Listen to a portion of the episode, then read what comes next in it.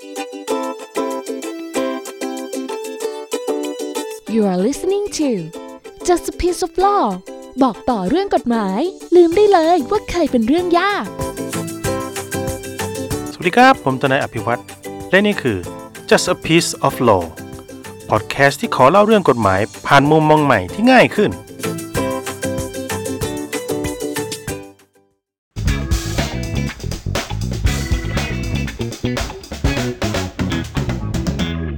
สวัสดีครับ เจอกันอีกแล้วนะครับในอีก EP หนึ่งนะครับสอง EP ที่ผ่านมานะครับ เราได้คุยกันเกี่ยวกับกฎหมายนะครับ ได้รับการตอบรับอย่างดีมากๆนะครับ ก็มีทั้งแชทนะครับ ทั้งโทรศัพท์กลับมานะครับปรึกษาทนายความนะครับ ก็ขอบคุณทุกท่านนะครับที่ที่โทรมานะครับ วันนี้นะครับ ผมมีอีกเรื่องราวหนึ่งจะมาเล่าให้พวกเราฟังนะครับ เกี่ยวกับเงินคริปโตเคอเรนซีดีไหมครับ เราจะมาคุยกันถึงการเก็งกำไรบิตคอยดูเรื่องกฎหมายครับ แล้วก็ก่อนอื่นเนี่ยจะเล่าให้ฟังก่อนนะครับว่าบิตคอยคืออะไรนะครับ แล้วก็จะพูดถึงการระดมทุน เก็งกำไรบิตคอยนะครับว่าการระดมทุนเนี่ยทำได้หรือไม่ การดำเนินคดีกับคนที่ต้มตุ๋นนะครับ หลอกให้ไปลงทุนในบิตคอยวันนั้นนะครับผมไปศาลไปศาลไปคดีอื่นนะครับ ไปคดีของตัวเองแล้วก็เห็นศาลท่านก็เวลาท่านไปขึ้นศาลเนี่ยนะครับศาลท่านก็จะให้ คนที่มีคดีในในเช้าวันนั้นเนี่ยนะครับ มาอยู่ในห้องพิจารณา แล้วก็มีคดีหนึ่งก็ก่อนหน้าคดีเราก็ฟังศาลท่านพิจารณานะครับ โห เหมือนกับว่าเปิดบริษัทแล้วให้เอาไปลงทุนในบิตคอยแล้วก็ไม่สามารถคืนเงินผลกำไรที่สัญญากันไว้ได้นะครับผมก็เป็นคดีอาญาเลยนะครับ แล้วก็พยายามที่จะไกลเกลี่ยเจรจากันนะครับ แล้วก็ ศาลท่านก็นัดนะครับนัดฟังผลการชำระเงินในนัดต่อไป ก็ทำให้ผมสนใจมากขึ้นว่าเอ๊ะบิตคอยมันน่าสนใจยังไงนะครับ ก็ไปค้นข้อมูลมา ไม่น่าเชื่อนะครับ เมื่อปี 2016 นะปีนี้ปีนี้ปี 2021 นะฮะปี 2016 นี่ก็ 5 ปีที่แล้วนะครับบิตคอยเหรียญหนึ่งเนี่ยราคา 15,000 บาท แต่วันนี้นะฮะผมไปดูตัวเลขมานะครับ บิตคอยนะครับหนึ่งเหรียญนะฮะ อยู่ที่ 1.8 ล้านบาทโหไม่น่าเชื่อ แล้วก็ผมก็ไปดูนะฮะ กราฟของบิตคอยเนี่ยมันจะพุ่งทะยานเนี่ยเริ่มตั้งแต่วันที่ 2 ตุลา 2020 วันวันนั้นอะนะฮะบิตคอยราคา 3 0 0แสนบาท ตุลาพฤศจิกาธันวามกรากุมภามีนาเมษาเจ็ดเดือนบิตคอยพุ่งนะฮะ ถ้าใครถือบิตคอยในตอนนั้นเนี่ยพุ่งเป็น 1.8 ล้านบาท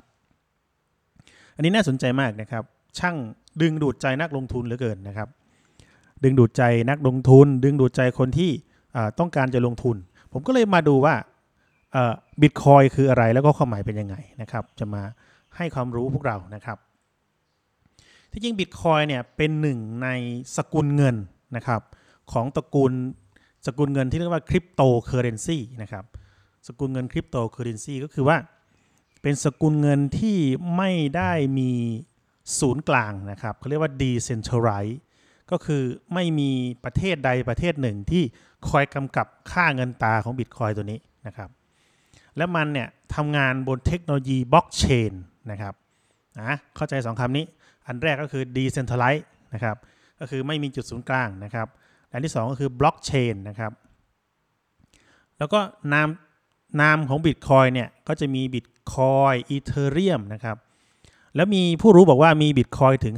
5,000สสกุลเงินนะครับ ก็ตอนประมาณช่วงปี 2016 ผมได้ข่าวข่าวหนึ่งนะครับว่ามี ransomware ransom คือการจับเป็นตัวประกันเนาะค่าไถ่ประมาณนี้นะฮะ แล้วก็ ransomware เนี่ยเขาเข้าไปในระบบ แล้วบอกว่าให้ชำระเงินมาซะดีๆนะครับภายใน 3 วัน แล้วก็คิดค่าไถ่เป็นบิตคอยแล้วก็ถ้าไม่ชำระเงินค่าไถ่จะเพิ่มขึ้นเรื่อยๆ แล้วถ้าเกิน 7 วันเนี่ยข้อมูลจะลบไปหมดเลย ที่จริงเนี่ย ransomware ก็ได้ยินบ่อยๆเหมือนกับว่าเมื่อไม่กี่เดือนมาเนี้ยเหมือนจะมี ransomware เข้าไปในระบบของโรงพยาบาล แล้วก็ได้ข่าวว่าทางโรงพยาบาลก็ไม่ได้ไปไถ่มาเลยนะครับ ข้อมูลหายไปหมด ตอนนั้นเนี่ยมี ransomware ชื่อว่า WannaCry นะครับ ก็มันหมายถึงว่าอยากร้องไห้ใช่ไหมฮะ ก็เป็นมุกตลกร้ายแล้วก็หน้าจอจะเป็นสีแดง มีมีนาฬิกาดิจิตอลนับถอยหลัง แล้วก็ถ้าใครเห็นก็คงอยากร้องไห้ เพราะโดนเรียกจับค่าไถ่แล้ว ซึ่งตอนนั้นนะครับผมได้ยินข่าวว่าก็ยอมเสียค่าไถ่ไป1บิตคอยเมื่อปี 2016 ประมาณหมื่นกว่าบาทนะครับ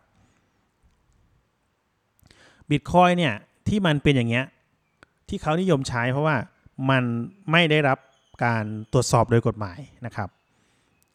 กฎหมายเนี่ยยังไม่ได้ควบคุม ที่จริงอะไทยเรามีกฎหมายออกมาแล้วนะครับ แต่ตอนนั้นเนาะกฎหมายยังไม่ได้ควบคุมนะครับ ไม่สามารถติดตามตัวของเจ้าของเงินได้นะครับ แล้วก็มันเลยสามารถใช้กับธุรกิจฟอกเงินได้ ธุรกิจผิดกฎหมายได้นะครับ ราคาบิตคอยก็เลยเพิ่มสูงขึ้น เดี๋ยวเบรกหน้านะครับ ผมจะมาเล่าให้ฟังว่าเราจะติดเราจะเข้าใจนะครับคนที่มาระดมทุนนะครับบิตคอยอย่างไร แล้วก็เราจะ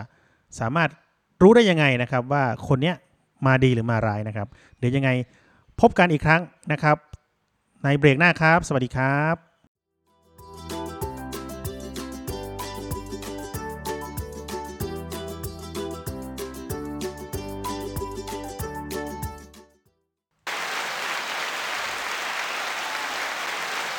สวัสดีครับมาอีกแล้วนะครับ มาเบรกที่2นะครับจะมาพูดถึงการระดมทุน ระดมทุนไปขุดบิตคอยเนี่ยนะครับเรามาดูว่าเขาระดมอย่างไร แล้วก็เขาระดมทุนเนี่ยไปเก่งกำไรหรือไปอย่างไรนะครับผมอย่างแรกนะครับไอตัวบิตคอยเนี่ยนะครับมันไม่มีอยู่นะมันไม่มีอยู่ มันต้องสร้างครับ แล้ววิธีการสร้างเนี่ยเขาเรียกว่าการเอ่อทำเหมืองนะครับ mine นะครับ ทั้งระบบของ Bitcoin เนี่ยนะครับมี 21 ล้านเหรียญ Bitcoin นะครับ แล้วตอนนี้ขุดไปแล้วนะครับ คือเอา Bitcoin ผลิต Bitcoin ขึ้นมาได้เนี่ย 18 ล้านเหรียญ Bitcoin ที่ยังไม่ได้ขุดอยู่ประมาณ 2 ล้านเหรียญนะครับ แล้วก็ประมาณ 900 Bitcoin ที่ต้องขุดนะครับถ้าใครเห็นบรรยากาศของสถานที่ที่เขาขุด Bitcoin ก็จะเห็นภาพของเป็นโรงงานโล่งๆนะครับ แล้วก็จะมีเครื่องคอมพิวเตอร์นะครับ ที่เอาการ์ดจอนะครับ ไปทำเป็นตัวประมวลผลของ Bitcoin ว่ากันว่าการ์ดจอเมื่อก่อนเนี่ยถูกมาก ๆ แต่ตอนนี้มันมีความต้องการในตลาด Bitcoin สูง เขาก็เลยเอาไอ้การ์ดพวกนี้นะครับ ไปใช้ขุด Bitcoin ตอนนี้เหมือนใครจะซื้อการ์ดจอต้องเตรียมเงินไว้อีก คิดว่ามากกว่าหนึ่งเท่าตัว ทีนี้ผมจะมาดูครับว่าเขาจะทำยังไง อย่างแรกนะครับ คนที่จะมาระดมทุนเนี่ยเขาจะระดมทุนไปขุดครับ ระดมทุนไปขุดนะฮะตั้งบริษัทนะครับ แต่ปัญหาที่ผมเห็นนะ ก็คือว่าไอ้ตัวบิตคอยพวกเนี้ยอ่ามันกินไฟมากๆนะครับเขาบอกว่าเงินที่ได้ในการขุดบิตคอยเนี่ยบางครั้งแทบจะไม่พอค่าไฟนะเพราะว่าต้องเอาคอมพิวเตอร์เข้าไปช่วยในระบบ และก็ต้องประมวลผลเร็วที่สุดนะครับ แล้วก็จะได้บิตคอยเป็นค่าตอบแทนนะครับ แล้วก็อย่างที่สองครับก็คือระดมทุนไปเก็งกำไรนะ ก็คือยังไงบอกให้เอาเงินมานะครับ คนนี้เอาเงินมานั้นคนนั้นเอาเงินมานี้ระดมทุนไปเก็งกำไร แล้วขายบิตคอยนะครับ ราคาขึ้นเมื่อไหร่ เอาเงินค่าบิตคอยมาแบ่งกัน อันนี้คือแบ่งระดมทุนนะครับ ซึ่งการระดมทุนเนี่ยนะครับ ต้องมีบริษัทที่ถูกต้องตามกฎหมายนะครับ เช่นพวกกองทุนนะครับ คือการเทรด ค่าเงินนะครับ ต้องมีบริษัทที่ถูกต้องทำกฎหมายนะครับ ซึ่งตลาดหลักทรัพย์แห่งประเทศไทยเนี่ยนะครับ ต้องเข้าไปดูแลนะซึ่งบัญชีของบริษัทที่ถูกกฎหมายเนี่ยก็มีอยู่นะครับ แล้วก็หากเรานำเงินไประดมทุนนะครับ ซื้อนอกตลาดหุ้นนะครับ หรือซื้อบริษัทที่เทรดโดยโรบอทนะครับต้องบริษัทที่เป็นบริษัทหลักทรัพย์ที่ได้อนุญาตจากบริษัทหลักทรัพย์แห่งประเทศไทยนะครับ แล้วก็บริษัทบิตคอยเนี่ยนะครับเว็บกรตโดยตรงก็มีที่เราจะเข้าไปลงทุนที่เราจะประกอบธุรกิจทรัพย์สินดิจิตอลเหมือนตอนนี้นะครับจะมีอยู่ 4 บริษัท แล้วก็เขาจะมีตัวคล้ายๆกับ demo trading ครับให้เราลองลองเล่นดูนะครับ ถ้าเราลงทุนกับพวกเนี้ยจะรับประกันได้ว่าไม่โดนหลอก ผมจะให้ดูนะครับว่าในส่วนของกฎหมายที่เกี่ยวข้อง ผมรวบรวมมา ก็จะประกอบไปด้วยพระราชกำหนดประกอบธุรกิจสินทรัพย์ดิจิตอลนะครับ ปี2561อ่ามีโทษนะครับสำหรับคนที่ขายโทเค็นดิจิตอลนะครับหรือบิตคอยนะครับหรือคริปโตเคอเรนซีนะครับมาตรา 57 บอกว่าผู้ใดเสนอขายโทเค็นดิจิตอลโดยฝ่าฝืน หรือไม่รับอนุญาตนะครับตามมาตรา 17วรรคหนึ่งหรือวรรคสองนะครับต้องระวังโทษจำคุกไม่เกิน 2 ปี ปรับ ไม่เกิน 2 เท่าของราคาขายของโทเค็นดิจิตอลที่ผู้นั้นเสนอขาย และไม่น้อยกว่า 5 0 0แสนบาทนะครับหรือทั้งจำทั้งปรับ แล้วก็เว็บไซต์นะครับที่เปิดเพื่อชักชวนคนไทยไปลงทุนในสกุลเงินดิจิตอลเนี่ยเป็นจำนวนเยอะมากๆ ก็แอบอ้างนะครับ บางบริษัทก็แอบอ้างว่าได้รับการรับรองจากกรตแล้ว แล้วก็บางที่ก็จะโชว์กราฟนะครับราคาซื้อขายบิตคอยบางอันก็จะอ้างว่าเป็นโบรกเกอร์ระดับโลก มีเครือข่ายที่ดำเนินธุรกิจอยู่หลายประเทศทั่วโลก เปิดให้ผู้สนใจลงทุนนะครับ เพียงกรอกชื่อและอีเมล ก็มีกรณีหนึ่งที่เข้ามาลงทุนนะครับ มีการชวนลงทุนเงินสกุลหนึ่ง อ้างว่าเป็นเงินดิจิตอลกลาง ชนิดแรกของโลก สกุลเงินเดียวที่จีนการันตีด้วยทางความหนักถึง 5,000 ตันนะครับ แล้วก็ระบุว่าแจ็คหมาเนี่ยเป็นคนบริหารเรื่องสินค้าทั้งหมด แล้วก็ต้องจ่ายเงินค่าสมัครครับ 2,900 บาทนะครับ และหากชวนเพื่อนจะได้ผลตอบแทนอีก 1,000 บาท หรือได้รับหุ้นฟรี 3,000 หุ้น อะไรพวกนี้นะครับ ซึ่งบริษัทพวกนี้มีเปอร์เซ็นต์จะเป็นบริษัทที่ที่ปลอมนะครับบริษัทที่จะหลอกลวงได้ ผมมี case case หนึ่งของ Bitcoin ที่ถูกจับนะครับ แล้วก็วิธีการดำเนินคดีของหากเราเนี่ยนะครับถูกหลอกนะครับ จะมาเล่าให้ฟังในเบรกที่ 3 ครับสำหรับเบรกนี้มีแค่นี้ครับ สวัสดีครับ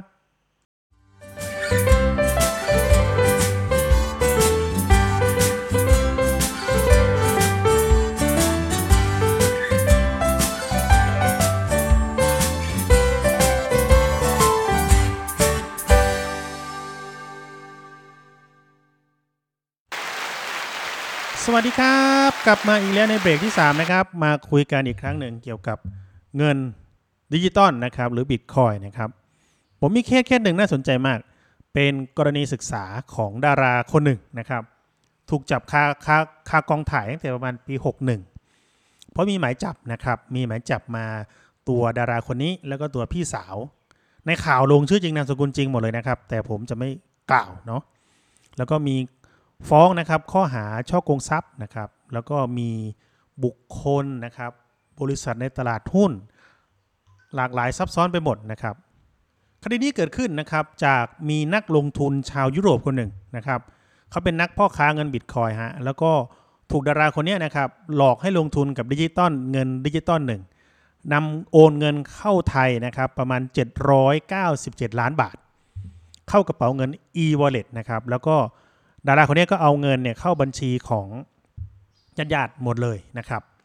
แล้วก็เป็นคดีดังนะครับ แล้วก็ญาติๆต้องขึ้นโรงขึ้นศาลก็คดีนี้นะครับเอ่อเท่าที่ผมดูนะครับมีการฟ้องเป็นพรบฟอกเงินด้วย แล้วก็คดีอาญาเหมือนยังไม่ตัดสินนะครับ เท่าที่ผมตามข่าวนะครับผม อันนี้น่าอันนี้อันนี้น่าสนใจมากนะครับ เพราะว่า มันจะมีเงินส่วนเกินของนักลงทุนนะที่เขาจะเข้ามาลงทุนพวกเนี้ยนะครับ แล้วก็อ้างว่าให้เปอร์เซ็นต์สูง ให้ดอกเบี้ยสูงหรือขายหุ้น อะไรพวกนี้นะครับ ขอให้ระวังไว้เลยเนาะเพราะว่าถ้ามันเหมือนจะดีอะส่วนใหญ่มันไม่ค่อยดีนะครับดีเกินไปที่จะเป็นความจริงใช่ไหมฮะ too good to be true นะครับ ถ้ามีคนมาชวนเรานะครับ มาค้าบิตคอยแบบนี้นะครับ แล้วก็หลอกเอาเงินเราไปเนี่ยนะครับ ผมแนะนำว่าเรานะครับสามารถฟ้องร้องดำเนินคดีได้นะครับ ก็คือไปแจ้งความกับตำรวจนะครับ ดูนะครับว่าคนพวกนี้นะครับเขาทำผิดพระราชบัญญัติอะไรบ้างนะครับ ข้อแรกนะครับ พรบธุรกิจสินทรัพย์ดิจิตอลปี 2561 นะครับจำคุกไม่เกิน 2 ปี ปรับไม่เกิน 2 เท่าของราคาขายโทเก้นทั้งหมดที่เสนอขายและราคาค่าปรับต้องไม่น้อยกว่า 5 0 0แสนบาท หรือทั้งจำทั้งปรับนะครับ แล้วก็เรานะครับสามารถฟ้อง นะครับฟ้องต่อศาลเป็นคดีของรัษฎรฟ้องเองได้ด้วยนะครับได้เรียกค่าเสียหายที่เราชำระไปกลับคืนมาได้ด้วยนะครับหรือเราจะเลือกในการแจ้งความกับตำรวจก็ได้ให้ตำรวจดำเนินคดีของตำรวจไปด้วยนะครับ และหลังจากนั้นเนี่ยมันก็จะเข้าข่ายพรบฟอกเงินนะครับ พรบป้องกันและปราบปรามการฟอกเงิน 42 นะครับ ว่าผู้ใดกระทำความผิดฐานฟอกเงินต้องระวังโทษจำคุกตั้งแต่ 1 ปีถึง 10 ปี ปรับตั้งแต่20,000 บาท ถึง 200,000 บาท หรือทั้งจำทั้งปรับนะครับ และนอกจากนั้นเนี่ยผมว่าสามารถฟ้องช่อโกงได้นะตามกฎหมายอาญามาตรา 341 นะครับ เพราะว่าหลอกลวงไงมีความทุจริต หลอกลวงผู้อื่น ด้วยการแสดงข้อความเป็นเท็จนะครับหรือปกปิดความจริง ซึ่งควรจะบอกให้แจ้งโดยหลอกลวงดังว่านั้น และได้ไปซึ่งทรัพย์สินจากผู้ถูกหลอกลวงหรือบุคคลที่ 3 นะครับ แล้วก็ต้องระวังโทษจำคุกไม่เกิน 3 ปี ปรับไม่เกิน 60,000 บาทหรือทั้งจำทั้งปรับผมว่าฝ่ายนิติบัญญัติเนี่ยก็ดูอยู่แหละนะครับ เพราะว่าความเสียหายมันเยอะนะครับ และมันก็สร้างความเดือดร้อนมากๆนะครับ มาหลอกนะครับ มาหลอกเหมือนเป็นแชร์ไปเลยนะครับ ว่าเอาเงินไปลงทุนกับบิตคอยนะครับ ยังไงก็ต้องระวังนะครับ หากมีคนชวนลงทุนอะไรแบบนี้นะครับ ขอให้คิดไว้ก่อนนะครับว่า มันดีเกินไปหรือเปล่า ถ้ามันดีเกินไปที่จะเป็นความจริงหมายความว่ามันไม่ใช่ความจริงครับสำหรับวันนี้สวัสดีครับ